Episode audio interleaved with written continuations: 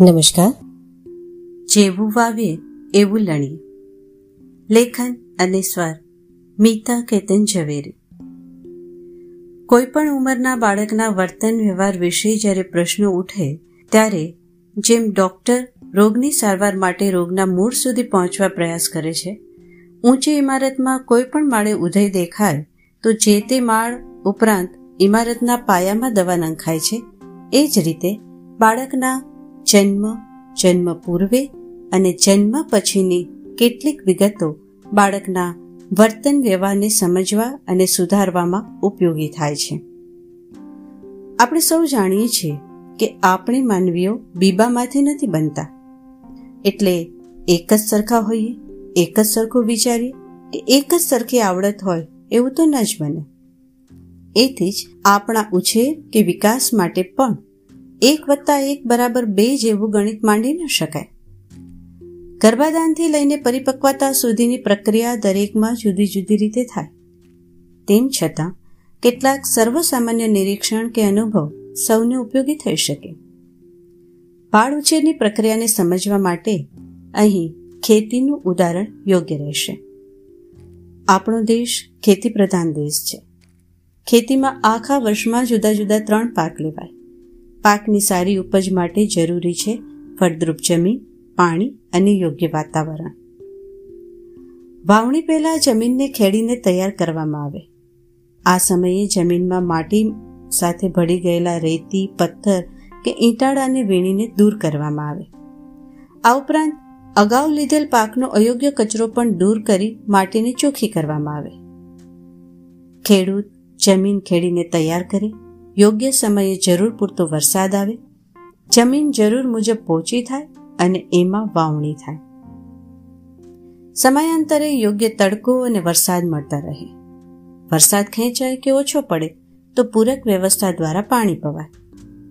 બીજમાંથી અંકુર ફૂટે, સાથે સાથે વણ જોઈતું પણ કંઈ કેટલું ફૂટી નીકળે, જેને ખેડૂત સમયે સમયે નીંદી નાખે, જેથી વાવેલ પાકને યોગ્ય પોષણ મળે. કોઈ જીવજંતુઓનો હલ્લો થાય તો એનો પણ ઉપાય થાય. આમ માવજતથી ધીમે ધીમે પાક તૈયાર થઈ જાય. જેમ યોગ્ય જમીનમાં પાકને માટે યોગ્ય સમયે વાવેતર કરવામાં આવે, યોગ્ય માવજત થાય અને યોગ્ય વાતાવરણ મળે તો પાકની ખૂબ જ સારી ઉપજ મેળવી શકાય છે. તેમજ સ્ત્રી યોગ્ય ઉંમરે, એટલે કે વહેલામાં વહેલા અઢાર વર્ષે લગ્ન અને વીસ વર્ષ પછી બાળકને જન્મ આપે તો ગર્ભાધાન, ગર્ભાવસ્થા અને બાળ જન્મ એમ તમામ પ્રક્રિયા યોગ્ય રીતે થાય. માતાનો યોગ્ય શારીરિક અને માનસિક વિકાસ ગર્ભસ્થ બાળકના નવ માસ સુધીના વિકાસમાં ખૂબ સકારાત્મક ભાગ ભજવે છે. પ્રસૂતિ દરમિયાન પણ ખાસ કોઈ તકલીફ પડતી નથી. માતા અને બાળક બંનેની તંદુરસ્તી જળવાઈ રહે છે. માતા ઉપરાંત પિતાની શારીરિક, માનસિક સ્થિતિ પણ બાળકના જન્મ અને બાળકના વિકાસને અસર કરે છે.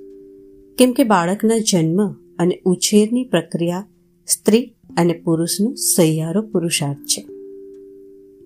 પતિ કે પત્નીના મનમાં સતત ઉચાટ, ભય કે અશાંતિ રહેતા હોય, તો આવા કારણો બાળકના મૂળ બંધારણમાં બાધારૂપ બને છે. ક્યારેક ગર્ભાધાનમાં પણ ઢીલ થાય, એવી પૂરી શક્યતા રહે છે. ક્યારેક માતા પિતાની આવી મનોસ્થિતિમાં બંધારણ પામેલ બાળક જન્મ પછી ગભરું પ્રકૃતિનું બને કે સતત અસલામતીનો અનુભવ કરે એવી શક્યતા રહે. એથી વિશેષ, આવી પ્રકૃતિના બાળકોના વિકાસમાં આત્મવિશ્વાસની કમી જોવા મળે છે.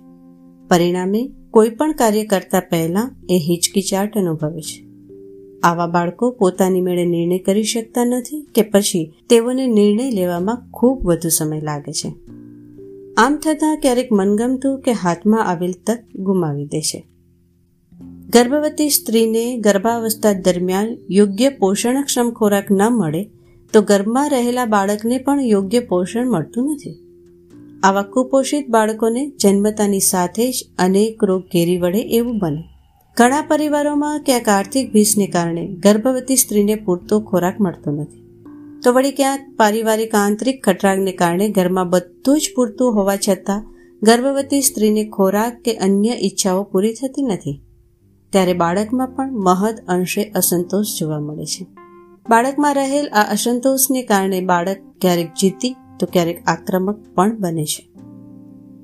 આપણે જોયું કે બાળકને યોગ્ય શારીરિક અને માનસિક વિકાસ માટે જરૂરી છે માતા પિતાની શારીરિક, માનસિક અને આર્થિક સજ્જતાની.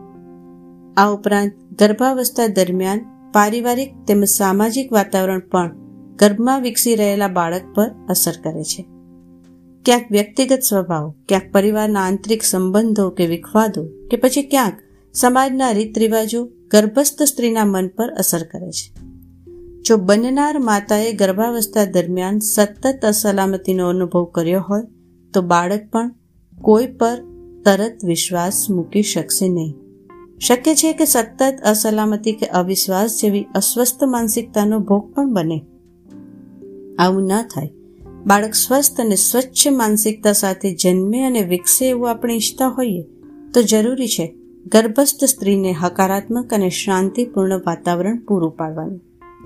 ઘર પરિવારમાં નાની નાની વાતો, નાના નાના પ્રશ્નોનો ઉકેલ પરિવારના સભ્યો સાથે મળીને સમજીને ઉકેલી દે તે ખૂબ જરૂરી બને છે. ગર્ભસ્થ સ્ત્રીને પૂરતો સંતુલિત આહાર મળે અને સાથે સાથે હકારાત્મક પારિવારિક વાતાવરણ મળે, એ અંગેની જવાબદારી ઘરના દરેક સભ્યોની છે. કદાચ ન નિવારી શકાય એવા વિખવાદો પરિવારમાં ચાલુ હોય તો આવા વિખવાદોથી ગર્ભવતીને દૂર રાખી.